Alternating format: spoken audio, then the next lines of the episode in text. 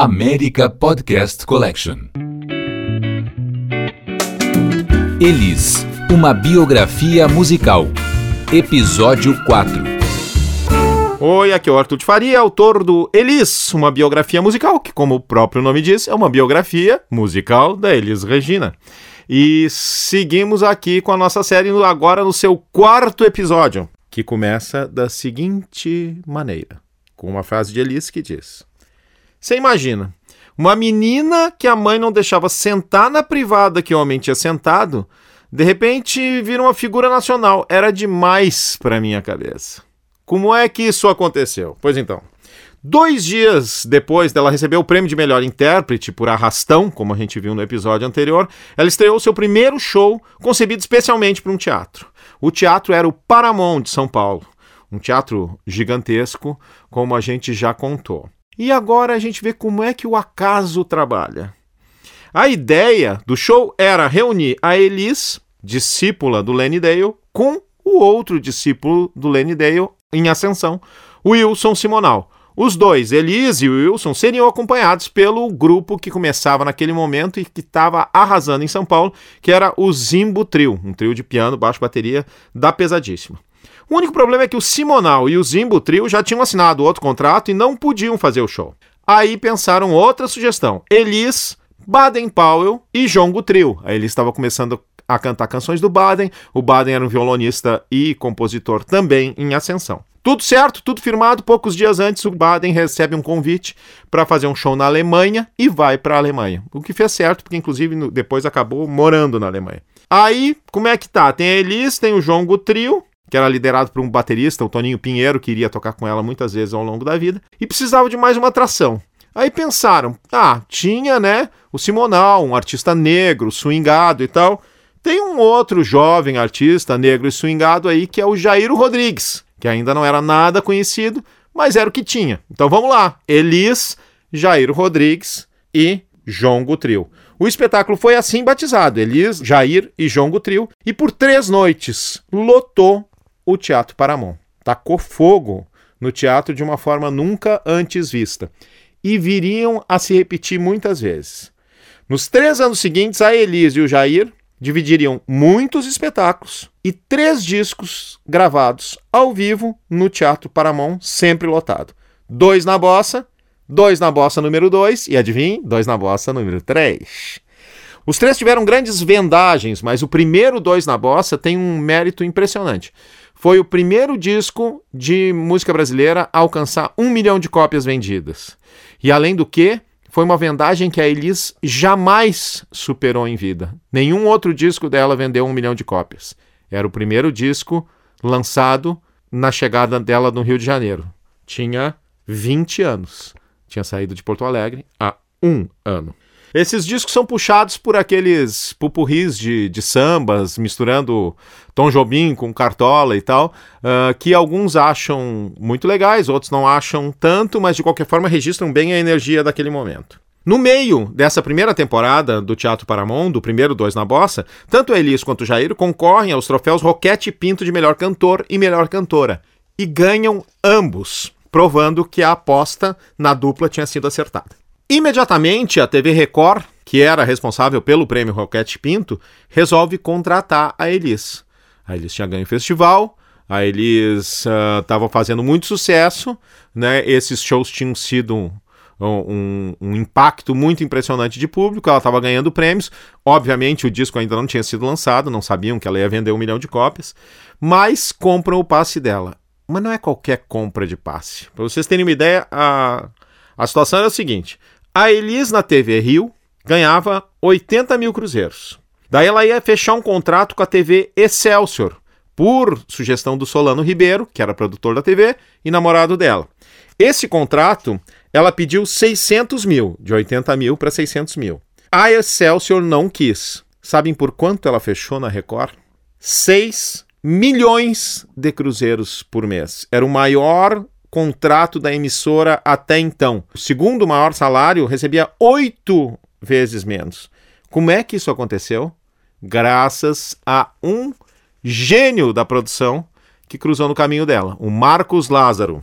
O Marcos Lázaro era um produtor que estava também a, a, assumir a carreira de muitos outros artistas e que estava começando a mudar a função do empresário no showbiz brasileiro. Ele assistiu a Elise apresentando no programa da Hebe Camargo e ficou encantado com ela, foi lá, ele tinha uma lábia sensacional e conseguiu convencer a Elis a contratá-lo como empresário, conseguiu convencer o seu Romeu, pai da Elis, a voltar para Porto Alegre com a família toda, e a Elis poderia ficar morando no apartamento do Marcos Lázaro, junto com a mulher e os filhos, enquanto ela não se estabelecia. Só que com esse primeiro contrato, ela se estabeleceu tão bem que com esses 6 milhões de reais, no primeiro mês, ela comprou um apartamento à vista, para vocês terem uma ideia do que era o dinheiro, 6 milhões de cruzeiros, né? Ela comprou hectolitros de perfume, uh, muitas roupas, muitos sapatos e um apartamento à vista. Tinha 20 anos, tinha saído de Porto Alegre a um. O programa na Record originalmente ia se chamar O Fino da Bossa, como foi o primeiro dos shows no Teatro Paramount. Depois teria que trocar o nome e ia se chamar só o Fino, porque o cara que fundou o programa saiu e levou com ele o nome. Mas todo mundo ia continuar chamando de Fino da Bossa. Tem um depoimento da Elis que é muito impressionante, ela falando do, do primeiro dia, né, da estreia do programa. Ela diz: Eu não vi cadeira, não vi tapete, não vi balcão, eu vi um mar de cabeças e realmente eu não sabia o que fazer.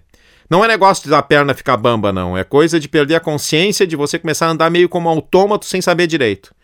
Tirando o surgimento da cara do João e do Pedro na sala de parto, e da cara da Maria Rita, afinal uma moça depois de tanto tempo, eu acho que essa foi talvez a primeira emoção forte que eu realmente tive na minha vida. Foi o fino da bossa. Eu deitava a cabeça no travesseiro, via aquele mar de gente e sentava na cama de novo. Eu simplesmente não dormi três dias. 20 anos de idade. Porto Alegre, é um ano de distância. Qual o segredo? Por que ela se deu tão bem? Aos 20 anos de idade, a Elis tinha, lembremos, 9 anos de experiência com programas de auditório. Ela começou a se apresentar no Clube do Guri com 11. Foi contratada profissionalmente aos 13. Ela não era uma novata naquele meio. Não foi um milagre. Ah, de onde é que saiu essa mulher? Ah, e como é que ela sabe isso tudo? Ah, ela nasceu pronta. Não. Foi um longo trabalho que ali se apresentava pela primeira vez.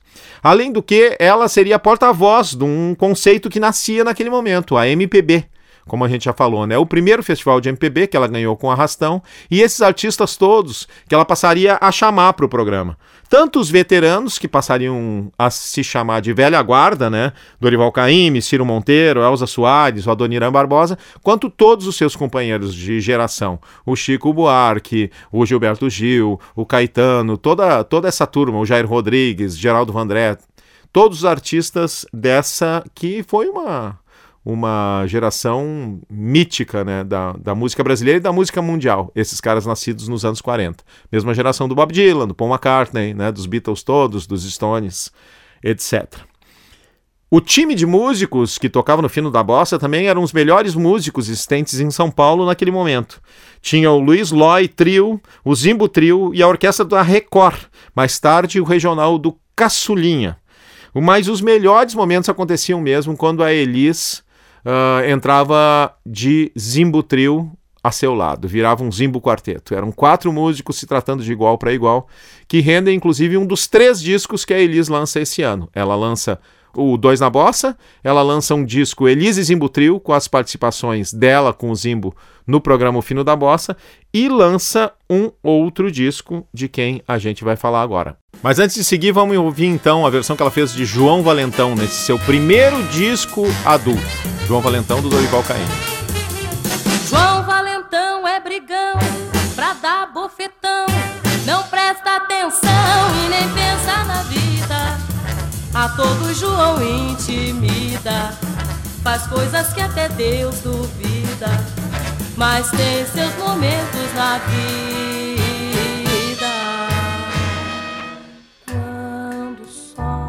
Vai quebrando lá pro fim do mundo, pra noite chegar. É quando se ouve mais forte o ronco das ondas na beira do mar. É quando o cansaço da lida da vida obriga João a descansar.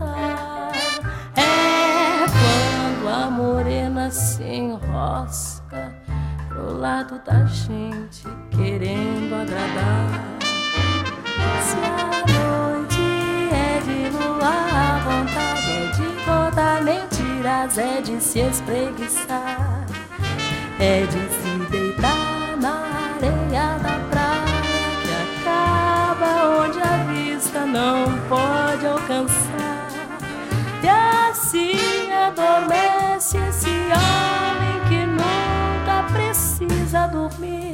pra sonhar. Porque não há sonho mais lindo do que sua terra. Não há.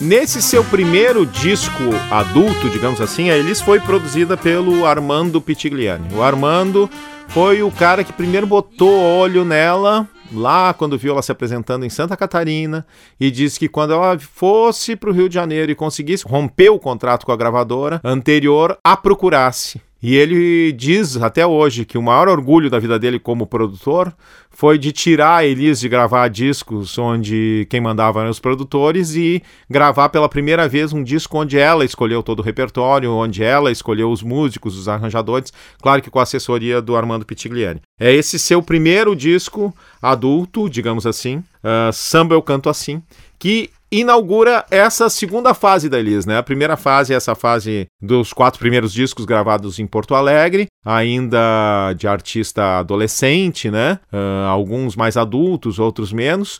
Aí entra essa segunda fase que vai ser a, a, fase do samba jazz, onde ela vai, entre outras coisas, como a gente falou, enterrar a estética da bossa nova, né? Cantando para fora, com esses trios acompanhados geralmente por trios de piano, baixo, bateria, uma coisa épica e que resulta, por exemplo, numa estética que quando João Gilberto, que então morava nos Estados Unidos e tinha perdido a noção de como ia a música brasileira, foi participar do Fino da Bossa, disse: Meu Deus, eu prefiro cantar Iê do que esse jazz de retardado.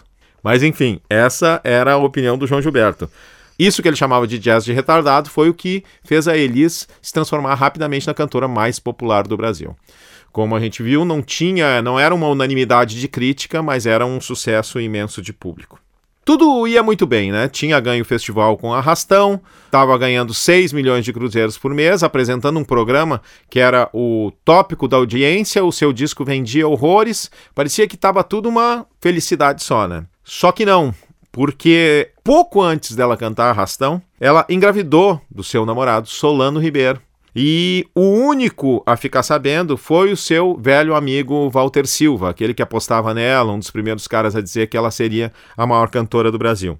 Ela não contou para ninguém, nem para o Solano Ribeiro. E teve a decisão de abortar a criança, sem contar para o próprio pai da criança. A única coisa que resultou disso foi que ela encontrou-se na casa da sua grande amiga Hebe Camargo naquele momento.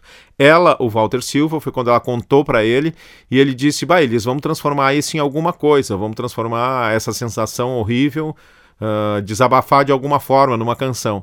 E aí a única canção que a Elis compôs e gravou na vida, que na verdade não foi gravada por ela, se chama Triste Amor que vai morrer com letra do Walter Silva e música de Elis Regina. Essa canção teve uma única gravação no primeiro LP de um outro amigo da turma, o Toquinho, de 1966. Vamos ouvir então essa melodia. Foi composta pela Elis. A letra não está aí porque é uma gravação instrumental.